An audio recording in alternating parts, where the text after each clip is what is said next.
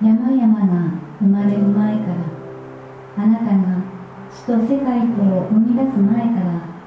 誠に常しえから常しえまであなたは神です。詩編90編2節。最初の曲は山々が生まれる前。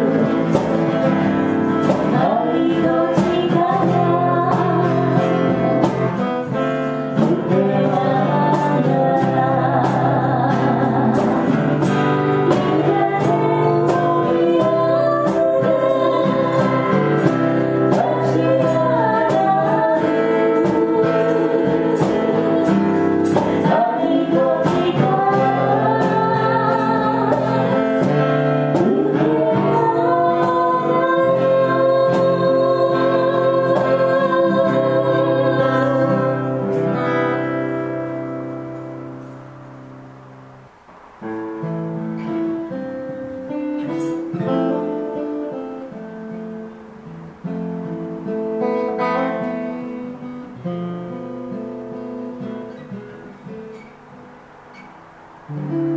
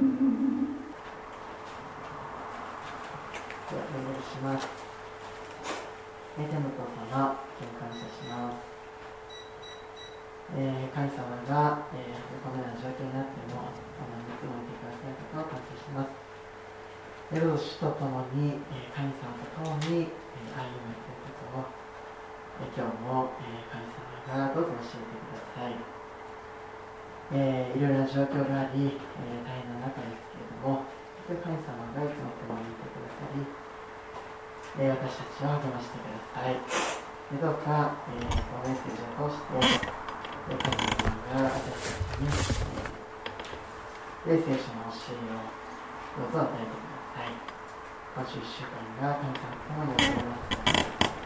すさん何やったりしますか？ね、えー、では始めたいと思います、えー、先ほどご心配をおかけしてす。みませんでした先週はちょっと念のためお休みさせていただきました。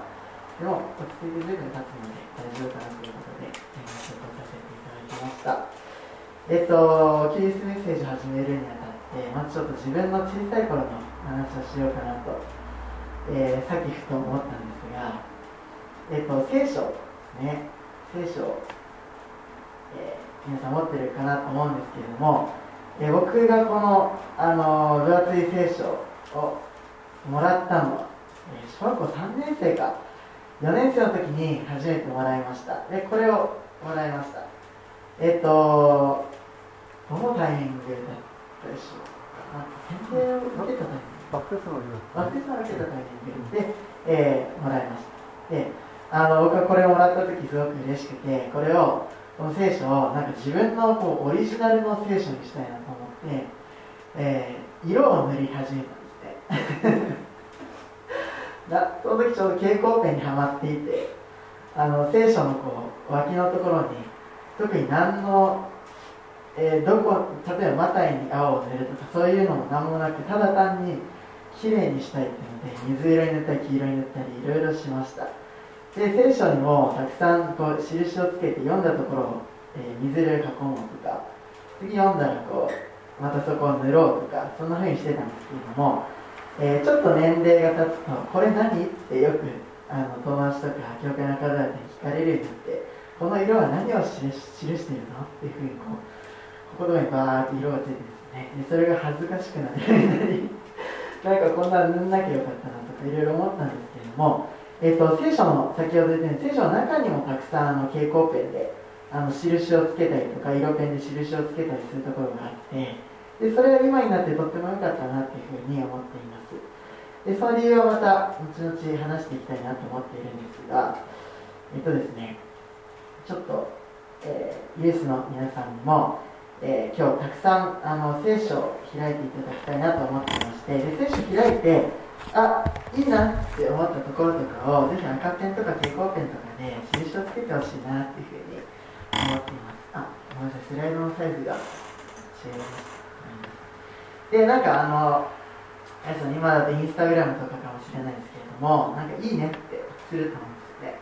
あのあいいなって思った人いいねってしたりとかあと自分がいいなって思った記事いいねってしたりとか。で聖書読んだ時もそのいいねって思った時にこれちょっと線を引くような習慣をつけておくとすごくいいんじゃないかなって思っています。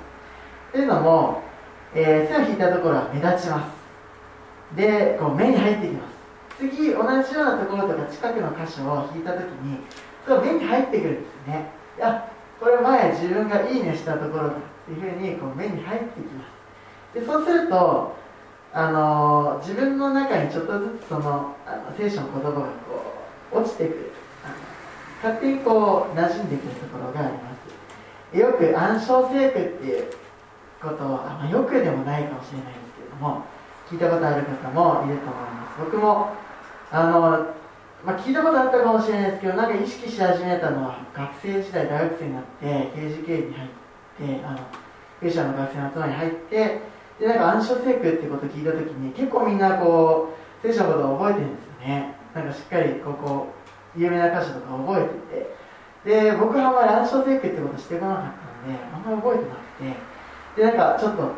恥ずかしいなってこともあったんですけれども。あのー、僕しっかり今すぐバンと一文字一句違わず言えるところって多分吉脇一章の9節ぐらい強くあれ惜しくあれ遅くならないものみたいな。ところぐらいかなって思うんですよね。でそれは小学生の時にすごいなんかこう怖い映像とかを見た時に ちょっとそこのあの聖書箇所いいなって思ってこれで歌を作ったら怖くなくなるって思って覚えたんですけれども、えー、そのぐらいかなっていうふうに思います。でもその線を引いてあの聖書の言葉に親しむことができたおかげで大体どこにこうこういうことが書いてあるとかあの一言一句間違えて言えないけれどもあのそこに書いてある内容は言えるとかそういうところはたくさんあるんですよね。でなんかそうこう自分の日常にそういうふうになっていくと聖書がこうふと登場してくるんですね。なんか困った時とか祈っている時とかあこれどうしようかなって思った時にその聖書のことがふと登場してきてあそうだなって思ったりとかすることがあります。そういう意味のなんか第一歩目も何が良かったのかなって思って線引き始めたのが結構大きかったかなって思うのでぜひですね今日あの線を引いてほしいなって思っています。で、うんと、その神様と共に歩むことでこう自分の心を平安に満ち溢れていくっていうのが本当にあると思いますので、えー、その第一歩目として、えー、聖書を、えー、聞いてみてください。であ線を引いてみてください。で今日はちょっと本題ここからなんですけど、えーと、今日のテーマはですね人は罪人です。だから喧嘩をします。喧嘩をするしあの人間関係難しいなって思うことって日々の生活の中であるんじゃないかなっていうふうに思います。えっと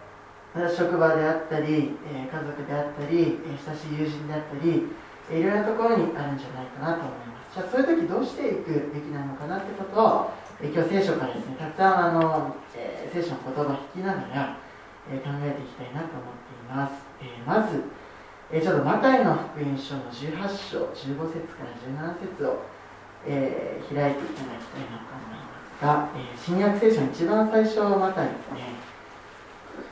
新約聖書のところに行くとえ一番最初にマタイの福音書があります。18章の15節からお読みしたいなと思います、えー、マタイの福音書18章の15節から17節ですね。またもしあなたの兄弟が罪を犯したなら行って2人だけのところで責めなさい。もし聞き入れたらあなたは兄弟を得たのです。もし聞き入れないなら他に1人か2人を一緒に連れて行きなさい。2人か3人の証人の口によって全ての事実が確認されるためです。それでもなお言うことを聞き入れようとしないなら教会に告げなさい。教会の言うことさえも聞こうとしないなら彼を違法人か自然のように扱いなさい、えー、ここは、まあ、文脈に沿って読んでいくとこれはクリスチャンとクリスチャンの間柄でっていうふうに思うことができると思うんですけどでも、えーと、クリスチャン同士の関係においてはもちろんそうだけどあのそうじゃない方にとってもえー、例えばクリスチャンじゃない友人とか、えー、そういう方に対しても同じことが言えるんじゃないかなって思っています。あと大事なのは直接話すということなのかなってあのこの聖書学を見た時にまずは感じます。うんとやっぱり何か違和感を感じた時自分が嫌だなって思った時放っておくとそうやってやっぱり相手に伝わらないし改善されないですね。でやっぱり直接それをあの話していく話し合っていくっていうことがすごく大事なのかなって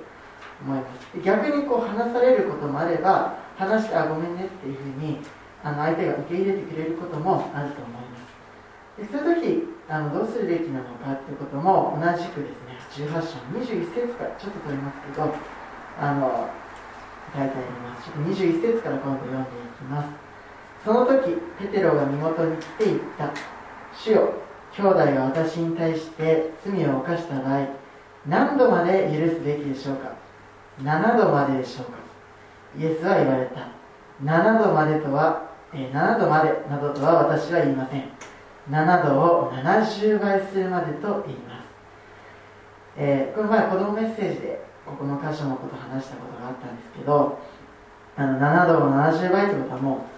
あのあれですね。数数えきれなくなるまで無限に相手が罪を犯して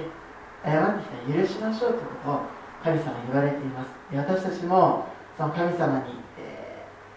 ー、罪を犯しているところをもう何度でも神様を許してくださっているということを思い出して相手を許していくっていう態度も必要なのかなと感じます。でただ、えー、伝えるにもどう伝えていくべきなのかなっていうことも問題になってくると思うんですけれどもえっと、ちょっとここでまたあの今度ですね第一ヨハネというところを聞いていきたいと思います。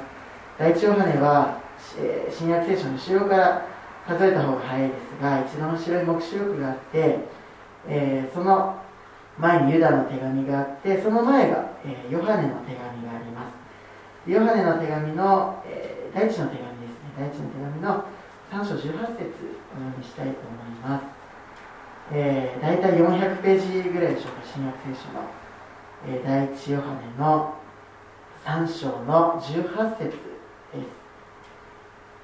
えー、このように書かれています。子供たちよ私たちは言葉や口先だけで愛することをせず行いと真実をもって愛そうではありませんか。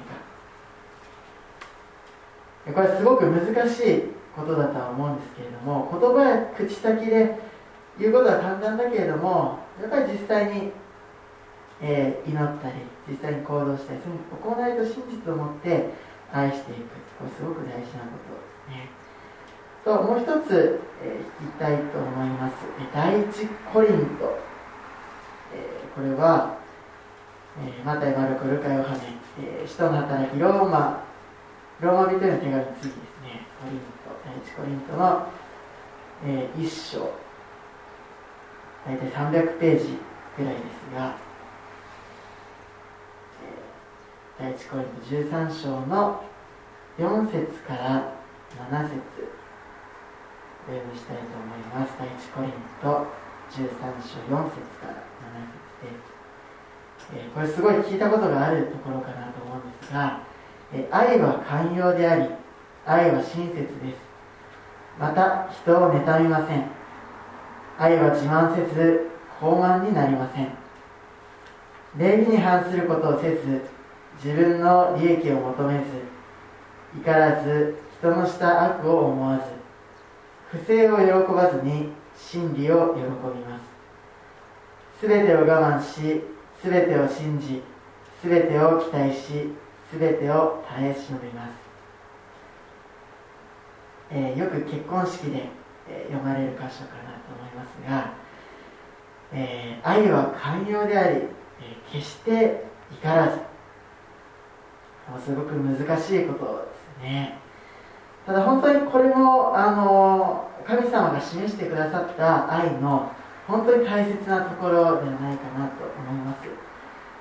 何かあの相手に落ち度があった時自分が嫌だなって感じた時にやっぱりこういう態度を持って直接伝えていくことが大事なのかなって思います、えー、行いと真実を持って愛を示す。愛っていうのはやっぱり寛容であって相手に対して、えー、怒るものではないということ。どうしても自分の気持ちがこう先行していく時っていうのはあのこう声が荒立ってきたりとか顔が怖くなってきたりとかあの相手がこうシュッとちょっと萎縮してしまうようなこう表現をしてしまうことが人間多いんじゃないかなと思います。自分自身振り返ってもそうだし今はあの、えー、学校の教員をしていて、えー、あまずいなって思うことがたびたびあります。やっぱりどうしても、まあ、そういうふうにあのする必要な場面はあると思うんですけどでもやっぱり人と人の関係を考えた時にやっぱり寛容であり、え怒らずに自分の気持ちを愛を持って伝えていくっていうことは本当に大事なことだなというふうに感じます。でただこう伝えよう伝えようって思っているだけではちょっと気をつけなければいけないなと思うこともあり、えそのマタイの福音書、え一番最初ですね新約聖書一番最初7章の3節から5節にありますが、えー、本当ですねここはあの自分が相手にこう怒れば怒るほどこう見えなくなってくる部分だなと思います、えー、マタイの福音書の7章の3節から5節をお開きください、えー、マタイの福音書7章3節から5節。大体ページ新約聖書の10ページぐらいでしょうか、えーお読みします。またなぜあなたは兄弟の目の中の塵に目をつけるが自分の目の中の針には気がつかないのですか？針ってあれですよね。家建てる時の梁ですね。柱みたいなもんですね。すごい大きいです。目の中に入るようなものではないんですけれども、えー、そのことですね梁。兄弟に向かってあなたの目の塵を取らせてください。などとどうして言うのですか？皆さん自分の目には針があるではありませんか？偽善者たちまず自分の目から針を取り除きなさい。そうすればはっきり見えて兄弟の目からも塵を取り除くことができます。え何か問題が起きた時やっぱ相手の悪いところにすごくこう目は行きます。それ自然なことだし僕もそうなんですけれども。でもその時にちょっと冷静になって自分は何かできるんじゃないかなとか自分はどこが悪かったのかなっていうふうに考えた時にやっぱり少なからずそういうことってあるんじゃないかなって思います、まあ、相手があの100%悪いってことも、えー、まあ、ありますがでも大体の場合はやっぱり相手の目の塵は見えるけれども自分の目の中にある、まあ、針とは言わずとも自分の中目の中にある塵っていうのはなかなか見えてこない。ものです。相手に伝える時にやっぱりそこについてもちゃんと振り返って考えていく必要があるんじゃないかなと思います。で、うんと、人との関係でいろんな、まあ、嫌なこと、まあ、楽しいことももちろんありますけど嫌なこともあります。嫌なことがこう心の中でこうどんどんどんどん、えー、こう循環してしまうっていうのが結構人の心の、えー、性質なんじゃないかなと思いますがやっぱり相手に直接伝えて相手を許すっていうことと、えー、愛を持って伝えていくっていうことと、えー、自分の目の中の、まあ、塵ですね、まあ、針。それを、えー、ちゃんと自覚しながら分かんなければ相手にそれも聞いていく。自分はどうしたらよかったかなってことを聞いていくことがすごく大事になってくるんじゃないかなってことをこう聖書から学ばされています。で、まあ、そういう中でも、えー、どれだけこうやってもうまくいかないこともあるかもしれません、えー、そういう時にこう励ましてくださる神様は、えー、ローマ人への手紙でこのように言われています、えー、ローマ人への手紙は、えー、使徒の働きの次ですね。片山ルコルクヨハネ使徒の働きの次にローマ人への手紙がありますが、えー、ぜひ開いてみてください。大体270ページぐらいだと思います。えー、ローマ人への手紙5章の3節から4節をお読みします、えー、そればかりではなく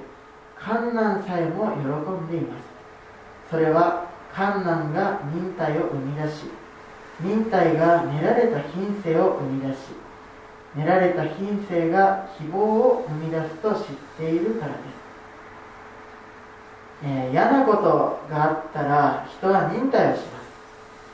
で忍耐は、ね、練られた品性その人の、えー、こう品性、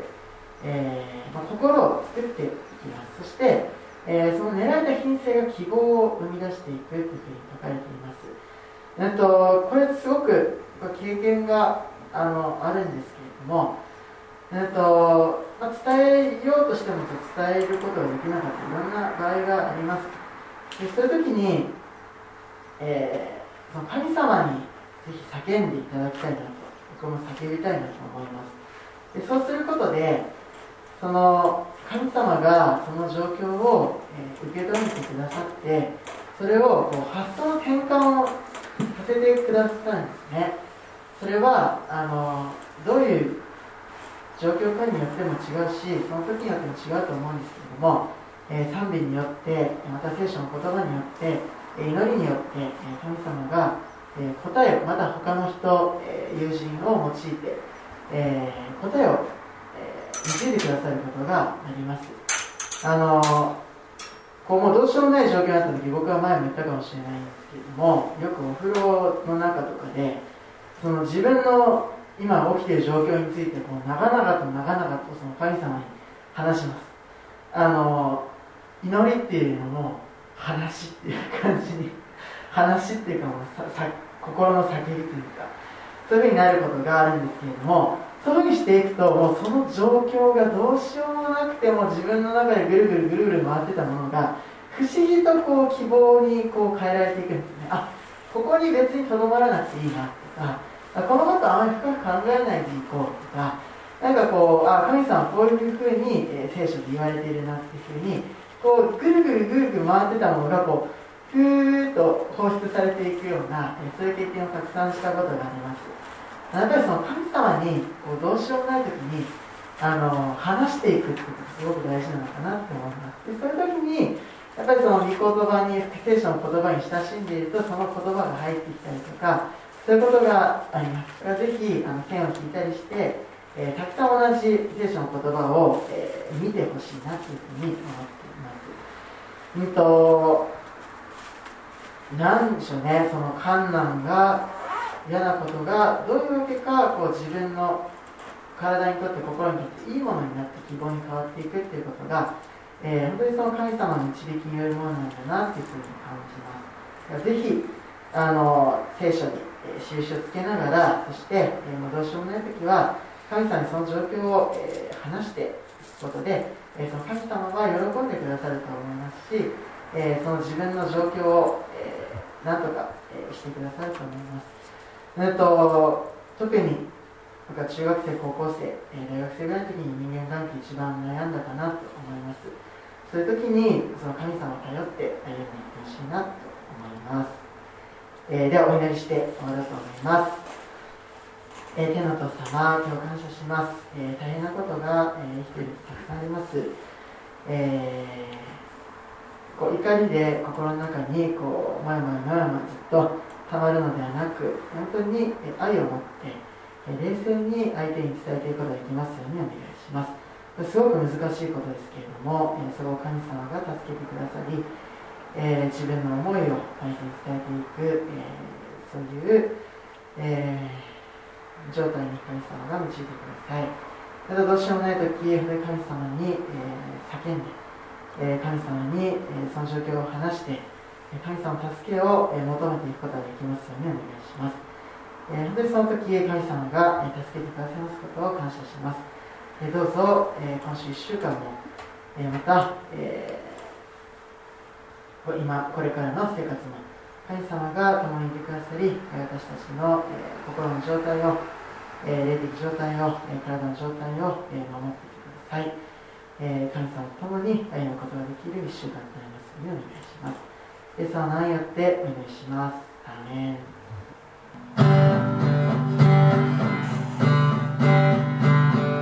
終わりな